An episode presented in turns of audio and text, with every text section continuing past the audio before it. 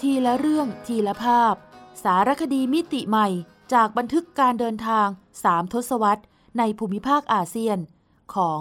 ทีรภาพโลหิตกุล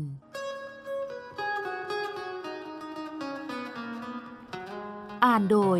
สมปองดวงสวัย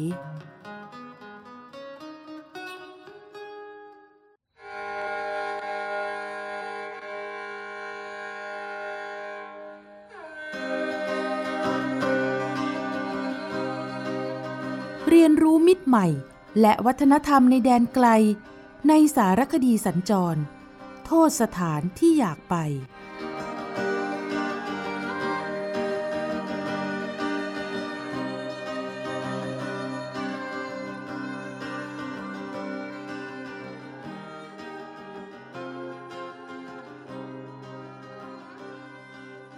ภูตาน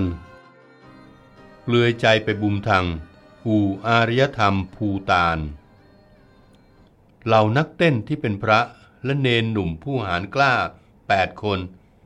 มีผ้าขาวพันที่ใบหน้า ร่างกำยำนั้นเปลือยเปล่าท่อนล่าง บ้างปกปิดด้วยกางเกงใน แต่ส่วนใหญ่ไร้อาพรปิดบัง ท่ามกลางอุณหภูมิกลางหุบเขาที่ยิ่งดึก ยิ่งลดต่ำลงเรื่อยๆ พวกเขาค่อยๆ เต้นตามจังหวะฉาบ เช่น ยกขาสืบ กระทืบเท้า กระโดดหมุนตัว ก่อนวิ่งกลับไปรับไออุ่นที่กองไฟกลางลาน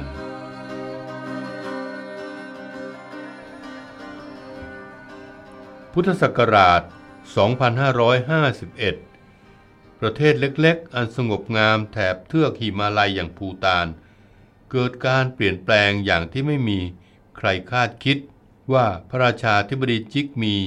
ชิงเยวังชุก พระชนมายุเพียง 53 ชันษา จะทรงประกาศสละราชสมบัติให้พระราชโอรส พร้อมกับการเปลี่ยนการปกครองประเทศ จากระบอบสมบูรณาญาสิทธิราช สู่ระบอบประชาธิปไตย อันมีพระมหากษัตริย์ทรงเป็นประมุขซึ่งในทางการเมืองการปกครอง ถือเป็นการเปลี่ยนแปลงอย่างมโหฬารเสียยิ่งกว่า สหรัฐอเมริกา ได้ประธานาธิบดีผิวสี แต่เป็นการเปลี่ยนแปลงอย่างสันติด้วยแนวพระราชดำริว่า เปลี่ยนวันนี้อย่างสมัครใจดีกว่าจำต้องเปลี่ยนวันหน้า เพราะถูกบังคับ ชาวภูตานในปีพศ 2551 จึงได้สิทธิ์ลงคะแนนเสียงเลือกตั้งครั้งแรก ในระบอบประชาธิปไตย ทั้งๆทที่ในใจยังอาลัยอาวรณ์ความสุขใต้ระบอบกษัตริย์ แต่เขาอุ่นใจที่ระบอบใหม่ ยังมีสถาบันอยู่เคียงข้าง จึงร่วมกันเฉลิมฉลองในพระราชพิธี บรมราชาพิเศษองค์มกุฎราชกุมาร จิกมีเคซ่านำเกลวังชุก ขึ้นทรงครองราชเป็นรัชกาลที่ห้า อย่างสมพระเกียรติพร้อมๆกับการเฉลิมฉลอง วาระครบรอบ 100 ปี แห่งราชวงศ์วังชุก ราชวงศ์ที่นำพาภูตานก้าวไกล ในฐานะประเทศเล็กที่อาจจนเงินในกระเป๋า แต่ดำรงชีวิตอย่างสง่างาม เปี่ยมล้นด้วยความสุขสงบในจิตใจ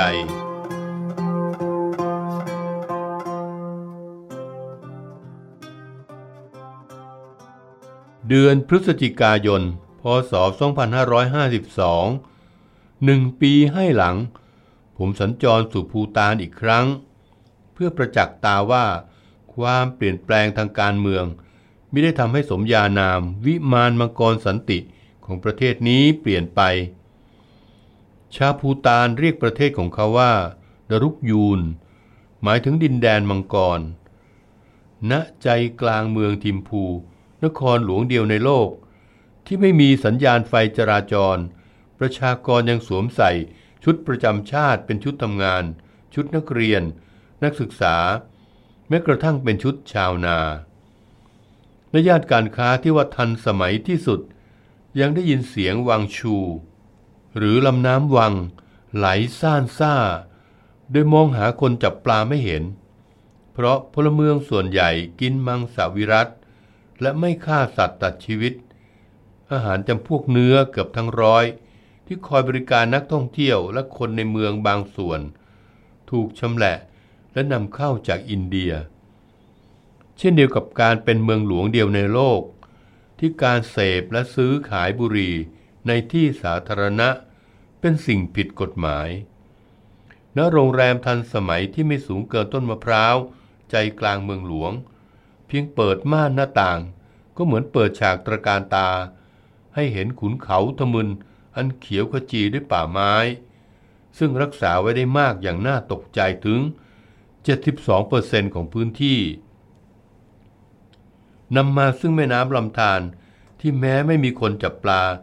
แต่ล้ำเลอค่าดั่งทองคำขาว เพราะให้พลังน้ำไปปั่นไฟฟ้า ส่งขายให้เพื่อนบ้าน นำมาซึ่งรายได้สูงสุดเป็นอันดับหนึ่งสำหรับประเทศที่ไม่มีทางออกทะเล และพื้นที่ส่วนใหญ่เป็นเทือกเขาภูดอย เหลือไว้ทำการเกษตรเพียงร้อยละแปดนายกรัฐมนตรีจากพรรคการเมืองในระบอบประชาธิปไตย คืออดีตนายกรัฐมนตรีในระบอบกษัตริย์ ผู้ที่ในหลวงรัชกาลที่สี่ไว้วางใจให้เป็นผู้เผยแพร่พระราโชบาย ความสุขมวลรวมของประชาชน หรือ GNH สำคัญกว่าผลิตภัณฑ์มวลรวมประชาชาติ หรือ GDP ภูตานยุคใหม่ จึงยังมีเสาหลักทั้งสี่ค้ำจุน คือระบบเศรษฐกิจแบบพึ่งตนเอง ใส่ใจอนุรักษ์ธรรมชาติ ภูมิใจในอัตลักษณ์ทางวัฒนธรรมของชาติ และมีธรรมพิบาลในการปกครองหนึ่งปีที่ผ่านมาของภูตาน จึงเป็นการเปลี่ยนที่ไม่เปลี่ยน หรือจะว่าเป็นการเปลี่ยนที่คงเดิมก็ไม่ผิดนัก แต่สำหรับผม การสัญจรสู่ภูตานครั้งใหม่ไม่เหมือนเดิม เพราะจุดหมายปลายทางเกินไกลไปกว่าพาโร เมืองที่ตั้งท่าอากาศยาน ทิมพูเมืองหลวงใหม่ และปูนาคา อดีตราชธานีที่เราไปเยือนมาแล้วหลายรอบ แผนที่ภูตาน 38,394 ตารางกิโลเมตร ไล่เลี่ยกับสวิตเซอร์แลนด์ ระบุชื่อเขตปกครอง บุมทัง หรือจังหวัดบุมทัง ห่างจากนครหลวงทิมพูไปทางบุรพาทิศราว 267 กิโลเมตร แต่ต้องนั่งรถผ่านสี่หุบเขา กับอีกสี่ช่องเขา ที่ระดับความสูงราว 3,400 เมตร จากระดับน้ำทะเลปานกลาง ก่อนลงสู่ตัวจังหวัดบุมทัง ที่ความสูงราว 2,500 เมตร เกือบเท่าดอยอินทนนท์อุณหภูมิในเดือนพฤศจิกายนสูงสุด 16 ต่ำสุด ลบ 0.5 องศาเซลเซียส เป็นเมืองที่ตั้งวัดเก่าแก่สุดของภูตาน ที่ตัวเลขอายุราว 1,300 ปี เมืองที่ได้ชื่อว่าผู้คนยากจนสุด แต่รุ่มรวยวัฒนธรรมและความสุข จากศรัทธาในศาสนาพุทธ สายวัชรยานแรงกล้าที่สุดในดินแดนมังกรสันติ ที่สำคัญถูกระบุไว้ในปฏิทินเทศกาลทางศาสนา ประจำปีฉลูดิน หรือ Earth Female Ox Year ของภูตาน ตรงกับพศ 2552 ว่า ระหว่างวันที่ 2 ถึง 6 พฤศจิกายน จะมีเทศกาลแจมเบลาคังรุป หรืองานประจำปีของวัดจัมเบ หรือวัดพระศรีอริยะเมตไตร แห่งเมืองบุมทัง ซึ่งนอกจากมีพิธีกรรมรำหน้ากากภากลางวัน ถวายครุ รินโปเช หรือพระปทุมสมภพ พระพุทธเจ้าของชาพุทธสายวัชรยานแล้ว ยังมีพิธีกรรมรำเปลือยในภาคกลางคืน เพียงหนึ่งเดียวในภูตาน และแถบเทือกหิมาลัยอันไพศาลอีกด้วยทำไมต้องรำเปลือยคือหนึ่งในจุดหมายของการค้นหาคำตอบนะดินแดนอันไกลโพ้นสุดในชีวิต เท่าที่ผมเคยสัญจรรอนแรม รัดเรียบปลายฟ้า ป่าหิมพานแห่งนี้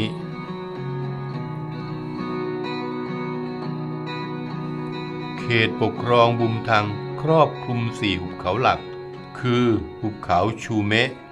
จากา อุระและตัง วันนี้มีชื่อเสียงโด่งดัง จากหัตถกรรมทอผ้าขนสัตว์ แหล่งผลิตเนยแข็ง น้ำผึ้งชั้นดี จากโครงการพัฒนาที่รัฐบาลตะวันตก อย่างสวิตเซอร์แลนด์ให้การสนับสนุนทว่าในอดีตกว่าพันปี ดินแดนนี้ เต็มไปด้วยตำนานการเผยแผ่พระพุทธศาสนา อันชวนตื่นเต้นเร้าใจ เริ่มจากยุคสมัยที่ภูตานยังเป็นส่วนหนึ่งของทิเบต เมื่อราว 1,300 ปีก่อน กษัตริย์ซองเซนกัมโปของทิเบต เปลี่ยนความเชื่อในศาสนาบอนที่ยึดถือพูดผีปีศาจเป็นสารณะ หันมาวันทาคารวะ ต่อคำสอนขององค์สมเด็จพระสัมมาสัมพุทธเจ้า แต่ไม่สามารถส่งต่อความเชื่อนี้ไปสู่อาณาราษฎรได้ เพราะยักษินีตนหนึ่งสำแดงฤทธิเดชขยายตัวเป็นคางคก ปกคลุมทิวเทือกหิมาลัยฝั่งตะวันออกไว้ กษัตริย์ทิเบตจึงอวดกริดาพนิหารกำราบยักษินี ด้วยการสร้างวัดถึงร้อยแปดแห่ง เป็นเสมือนหมุดตอกตรึงยักษินีร้อยแปดจุด โดยมีสองจุดหรือสองวัด อยู่ในเขตแดนภูตานปัจจุบัน หนึ่งนั้นคือวัดคิชู ที่เมืองพาโร ตอกตรึงเท้าซ้ายยักษินี และอีกหนึ่งคือวัดจำเบ แห่งเมืองบุมทัง ตอกตรึงเข่าซ้ายนางยักษินี วัดคิชูและจำเบ จึงถือเป็นสองวัดเก่าแก่สุดของภูตานจากนั้นราว 100 ปีให้หลัง หรือราว 1,200 ปีที่ล่วงเลย ศาสนาพุทธเพิ่งเริ่มต้นในดินแดนนี้ ยังมีกษัตริย์บางเมือง อาทิ ราชาซินดุแห่งบุมทัง ยังคงนับถือเทพเจ้าประจำเมืองเป็นใหญ่ คราวหนึ่ง ทรงส่งพระโอรสนำทัพไปรบพุ่งกับอาณาจักรข้างเคียง แต่โชคร้าย พระโอรสสิ้นพระชนในสนามรบ กษัตริย์ซินดุเที่ยวป่าประกาศให้ราษฎร เลิกนับถือเทพเจ้าประจำเมือง เทพเจ้าจึงกริ้ว แอบขโมยหัวใจราชาซินดุไป จนทำให้ทรงพระประชวร โชคดีที่พระประทุมสมภพหรือคุรุปัตมะสัมภวะ หรือที่ชาวทิเบตภูตานเรียก คุรุรินโปเช หรือพระอาจารย์ใหญ่ผู้ล้ำเลอค่า จาริกจากอินเดียสู่ที่ราบสูงทิเบต เพื่อเผยแผ่ศาสนาพุทธ นิกายวัชรยานตันตระ หรือเรียกอีกอย่างว่าตรันตรยาน ที่มีแนวคิดว่า หากบุคคลฝึกฝนมาอย่างดีแล้วกิเลสทั้งหลายไม่ว่าจะเป็นสุรา หรือนารี ก็สามารถนำมาใช้เป็นบันไดสู่การบรรลุธรรมได้ ราชาสินดุ หรือบางตำราเรียก สินธุราชา จึงร้องขอให้ครุรินโปเชช่วย ท่านครุตกลง แต่ขอพระธิดาของพระราชาไปนั่งสมาธิในถ้ำบนภูสูงด้วยกัน เป็นเวลา 21 วัน จึงสำแดงอิทธิฤทธิ์แบ่งภาคเป็นแปดร่าง แล้วร่ายรำอย่างเมามัน จนเทพประจำเมืองอดใจไม่ไหว แปลงกายเป็นพญาเสือมาแอบดู การเต้นรำของท่านคุรุ จังหวะนั้นเอง ท่านคุรุแปลงกายเป็นพญาครุฑร่อนลงมาจิกคอพญาเสือ และนำหัวใจไปคืนราชาซินดุเป็นผลสำเร็จ ส่งผลให้ทั้งพระราชาและเทพประจำเมือง หันมานับถือศาสนาพุทธนำความร่มเย็นมาสู่บ้านเมือง ซึ่งจุดที่ท่านคุรุรินโปเชนั่งสมาธิ ปัจจุบันคือที่ตั้งวัดคูเจ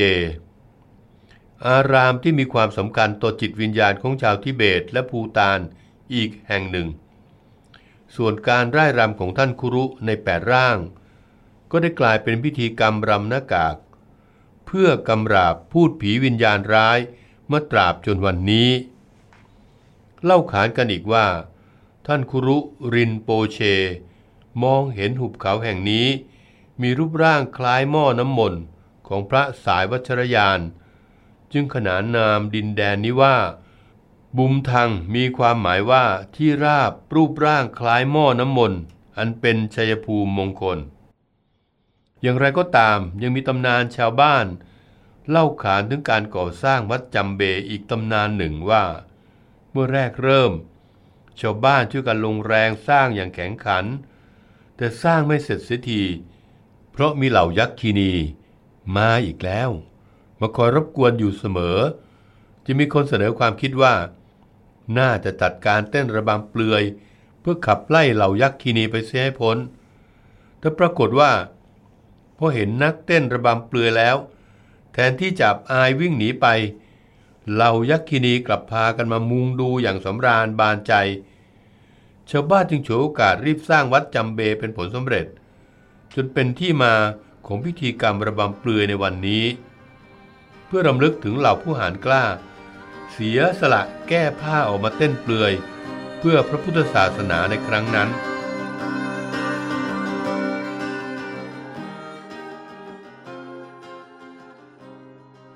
วัดจำเบ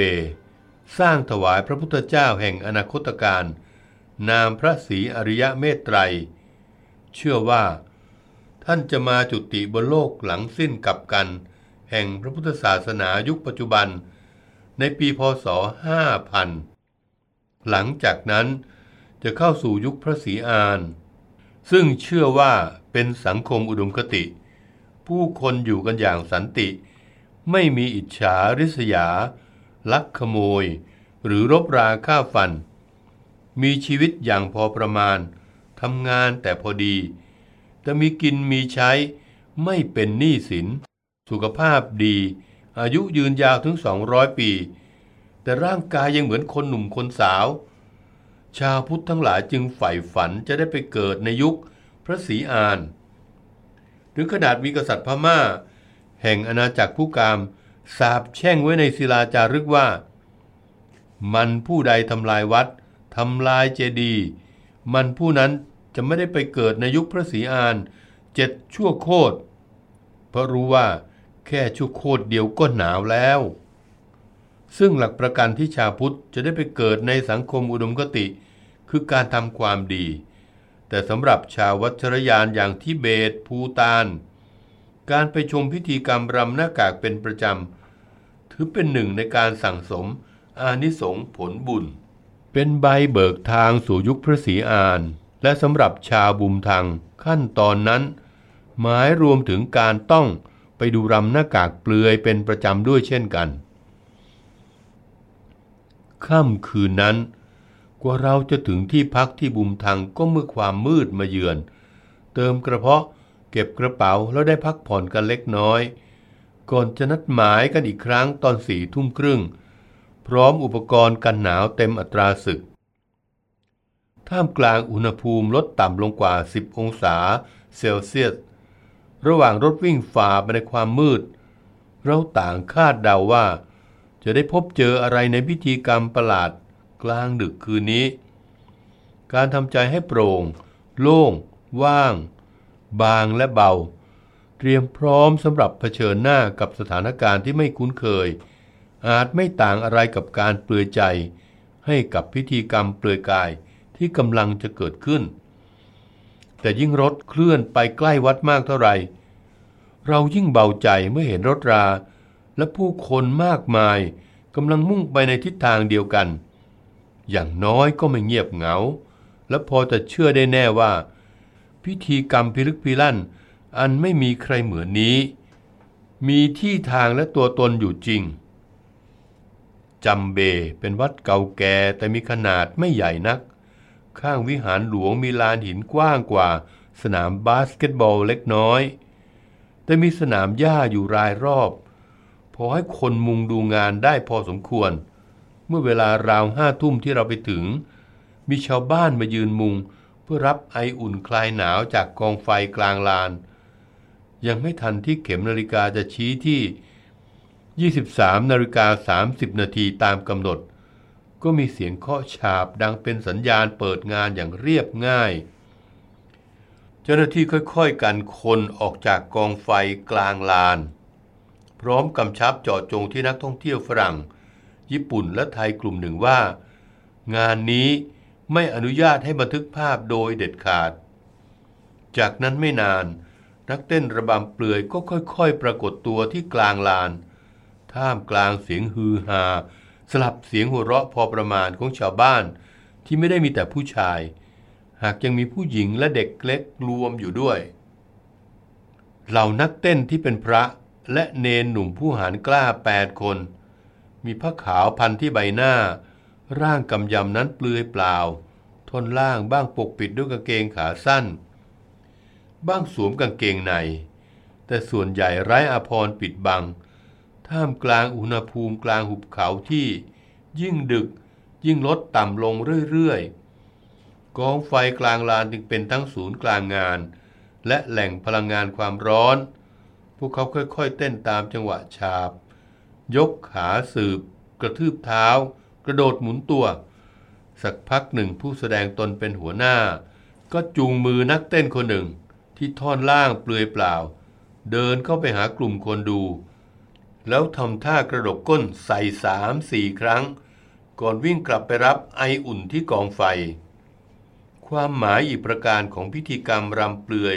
คือต้องการแสดงให้เห็นความจริงแท้ของชีวิต ซึ่งไม่ใช่เรื่องที่น่าอับอาย พิธีกรรมนี้ซ่อนความหมายไว้ว่า สิ่งที่พระพุทธเจ้าสอนคือ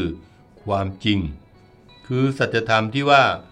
สรรพสิ่งมีเกิดขึ้นตั้งอยู่ แล้วดับไป มนุษย์ทุกผู้ทุกนาม ล้วนมีเกิดแก่เจ็บและตาย ไม่มีใครหนีพ้น การเผชิญหน้านักเต้นระบำเปลือย จึงเท่ากับเผชิญหน้ากับความจริง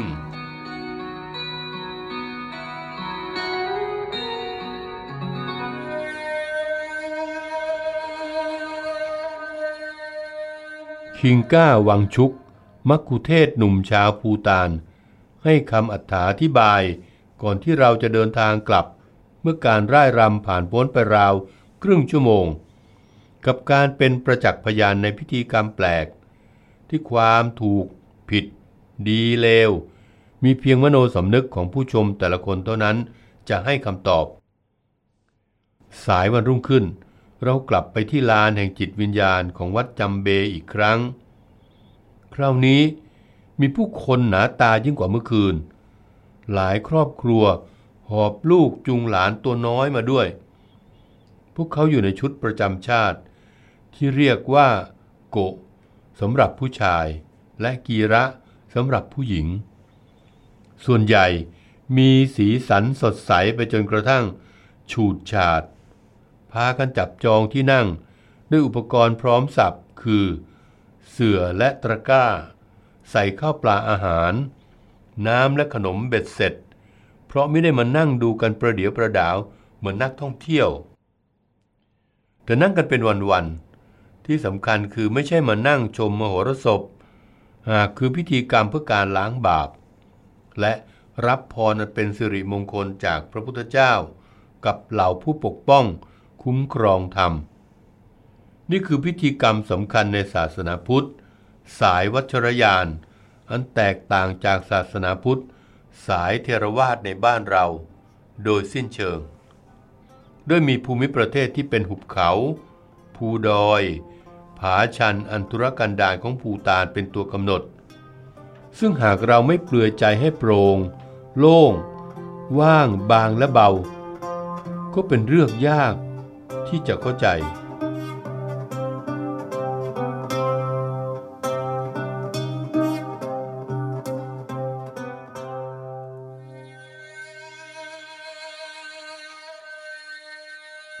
ภูตานบนทางโค้งสู่ปลายฟ้า ไม่มีใครแช่แข็งสังคมใดได้ตามใจชอบ เหรียญมีสองด้านและการเปลี่ยนแปลง มันเป็นสัจธรรมอยู่แล้ว อยู่ที่จะเปลี่ยนอย่างไรมากกว่า วันที่ 17 ธันวาคม พศ 2548 สมเด็จพระราชาธิบดีจิกมีซิงเยวังจุก ทรงประกาศสละราชบัลลังก์ และมีพระบรมราชโองการให้เปลี่ยนแปลงการปกครองประเทศ เป็นระบอบประชาธิปไตย ในปีพศ 2551 บทความนี้มุ่งรายงานให้เห็นความเปลี่ยนแปลงครั้งสำคัญในภูฏาน ช่วงก่อนและหลังปี พศ 2551 ตลอดจนความรู้สึกนึกคิดของชาวภูฏาน เชื่อมโยงถึงคนไทยที่กำลังตื่นเต้นกับกระแสจิกมี่ fever อยู่ในขณะนั้น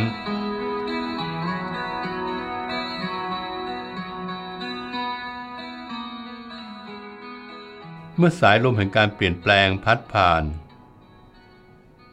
สำหรับประเทศที่มีประชากรเพียง 700,000 คน ภูมิประเทศถูกขนาบข้างด้วย อภิมหาอำนาจทั้งสองของเอเชีย คืออินเดีย ซึ่งมีประชากรกว่า 1,000 ล้าน และจีน ซึ่งมีประชากรมากกว่า 1,200 ล้าน การเปลี่ยนแปลงครั้งใหญ่ที่เกิดขึ้นในประเทศเล็ก ที่เคร่งศาสนาและมีภูมิทัศน์งดงามอย่างภูตาน เป็นสิ่งที่น่าจับตามอง ปีพศ 2548 เมื่อสมเด็จพระราชาธิบดีจิกมี่ซิงเยวังจุก ทรงประกาศที่จะสละราชบัลลังก์ให้องค์มกุฎราชกุมาร จิกมี่เคซานำเกลวังชุก พร้อมกับเตรียมการเปลี่ยนแปลงการปกครองประเทศจากสมบูรณาญาสิทธิราช สู่ระบอบประชาธิปไตย ที่มีพระมหากษัตริย์เป็นองค์พระประมุขภายใต้รัฐธรรมนูญเยี่ยงนานาอารยประเทศ ในปีพศ 2551 สิ่งที่น่าแปลกใจคือ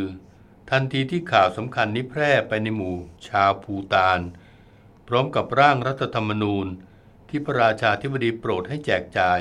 ให้ประชาชนทั่วทุกตำบลหมู่บ้านได้รับรู้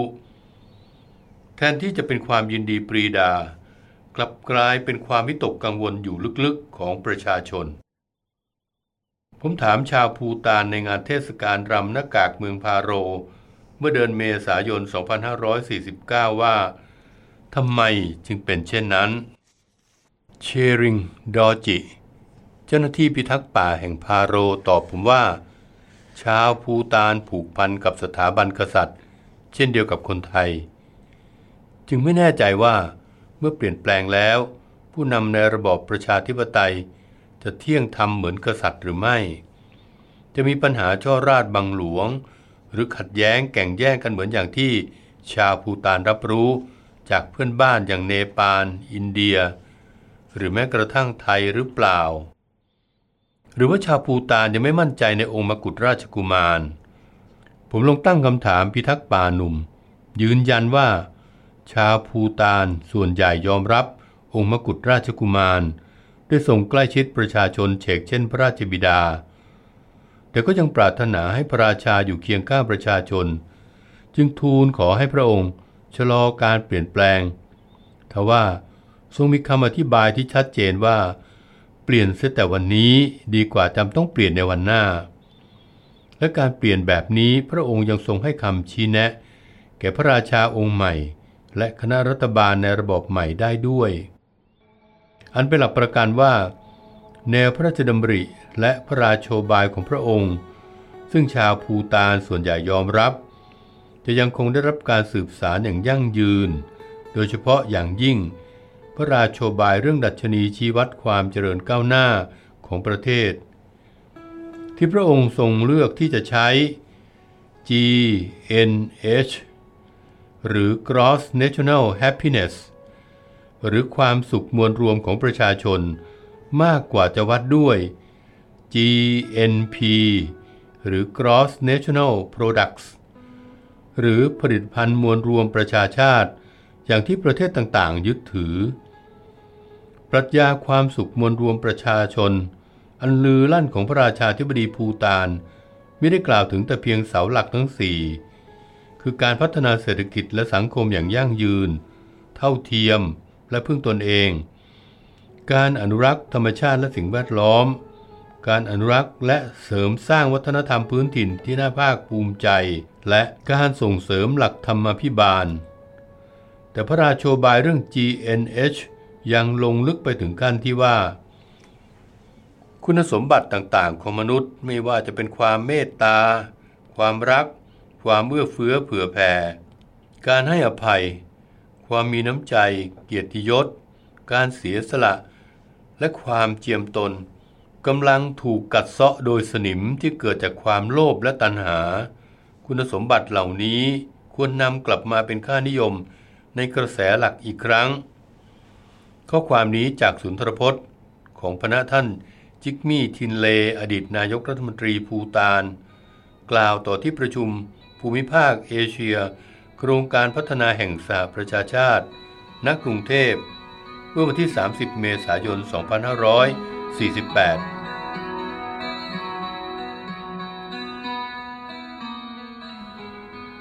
นี่อาจเป็นคำตอบว่าเหตุใด มกุฎราชกุมารภูตาน เจ้าชายจิกมี่ เคซ่านำเกนวังชุก พระชนมายุ 26 พรรษา จึงทรงมีพระจริยาวัดงดงาม อ่อนน้อมถ่อมตน เป็นที่น่าประทับใจของพระสงฆ์นิกรไทย โดยเฉพาะสาวๆ ทั้งๆทที่คนไทยจำนวนไม่น้อย นึกไม่ออกว่าภูตานอยู่ตรงไหนในแผนที่โลก กระทั่งบางคนยังงงๆว่ามีประเทศนี้อยู่ในโลกด้วยหรือ มกุฎราชกุมารจิกมีเคซาร์ นัมเกลวังชุกทรงจบการศึกษาด้านรัฐศาสตร์ และรัฐประศาสนศาสตร์ จากมหาวิทยาลัยออกซฟอร์ด และฮาร์วาร์ดทรงเป็นพระราชโอรสองค์โตของพระเจ้าจิกมี่ซิงเก วังชุก กับมเหสีองค์ที่สามในจำนวนมเหสีทั้งหมดสี่พระองค์ ซึ่งล้วนเป็นพี่น้องกัน กรณีนี้เป็นประเด็นหนึ่งที่สังคมภายนอก มักตั้งคำถามถึงเหตุผล ซึ่งพระราชาธิบดีภูตานทรงมิได้ตอบโดยตรง แต่ทรงให้ตราไว้ในรัฐธรรมนูญ ฉบับประกาศใช้ปีพศ 2551 ว่า กษัตริย์แห่งภูตานพึงมีพระมเหสีพระองค์เดียว อันอาจตีความได้ว่า พระองค์ไม่โปรดที่จะให้ยึดถือพระองค์เป็นแบบอย่าง ทั้งๆทที่สังคมปูตานยอมรับการที่ผู้ชาย จะมีภรรยามากกว่าหนึ่งคน ในกรณีที่สามารถเลี้ยงดูได้ แต่พระองค์ก็โปรดที่จะให้ชาวปูตานในอนาคต ยึดถือหลักจริยธรรมสากลอันดีงาม เชกเช่นที่พระองค์ทรงทำให้ปูตานเป็นประเทศแรก และประเทศเดียวในโลกวันนี้ ที่กำหนดให้การสูบและการซื้อขายบุหรี่ในที่สาธารณะ เป็นสิ่งผิดกฎหมายมาตั้งแต่ปีพศ 2547 แล้ว บางคนมองว่าจำนวนประชากรน้อยนิดของปูตาน เป็นเงื่อนไขให้จัดการปกครองได้ง่าย โดยลืมไปว่า มีประเทศขนาดเล็กอีกมากในโลกนี้ ที่ผู้ปกครองไม่ได้ยึดธรรมาภิบาล และมีแนวนโยบายในการพัฒนาประเทศ ที่เป็นตัวของตัวเองเช่นนี้ แบบอย่างของพระราชาธิบดีภูตานทำให้นึกถึงบทกวี ที่อาจารย์พิสมัยจันทวิมลอดีตข้าราชการกระทรวงสาธารณสุข ซึ่งเดินทางไปสร้างสัมพันธไมตรีกับชาวภูตาน พรรณนาถึงความประทับใจในหลักธรรมาภิบาล ของกษัตริย์ภูตาน ไว้ในหนังสือภูตาน ในอ้อมกอดหิมาลัยที่ว่า อำนาจควรจักรักษา ใช่ว่าจะใช้ไปสิ้น เก็บไว้ใกล้ชิดติดดิน คนไม่ติดฉินนินทา หากใช้อำนาจบาดใหญ่ สุดแล้วแต่ใจปรารถนา คงมีวันหนึ่งถึงครา วาสนาตกต่ำลำเข็น เก็บงำอำนาจนี้ไว้ ไม่ใช่ให้คนทุกเข็น เป็นที่ชื่นชมร่มเย็น ใครเห็นย่อมค้อมยอมเรา ยกมาเอ่ยอ้างด้วยความเชื่อมั่นว่า องค์มกุฎราชกุมารจะทรงยึดถือ แนวทางของพระราชบิดา ในการนำพาภูตานผ่านจุดโค้งแห่งความเปลี่ยนแปลง มุ่งสู่ความเป็นเมืองแมนที่ปลายฟ้า สมคำร่ำลือว่าภูตานนั้นคือ The Last Shangri-La ที่ทุกคนใฝ่ฝันหา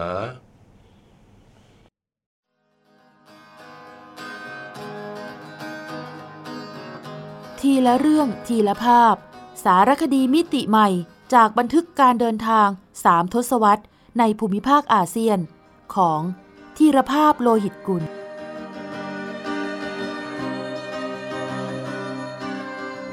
สร้างสารรค์ดนตรีโดย นิพนธ์เรียบเรียง และสิบประกรณ์พันธุวงศ์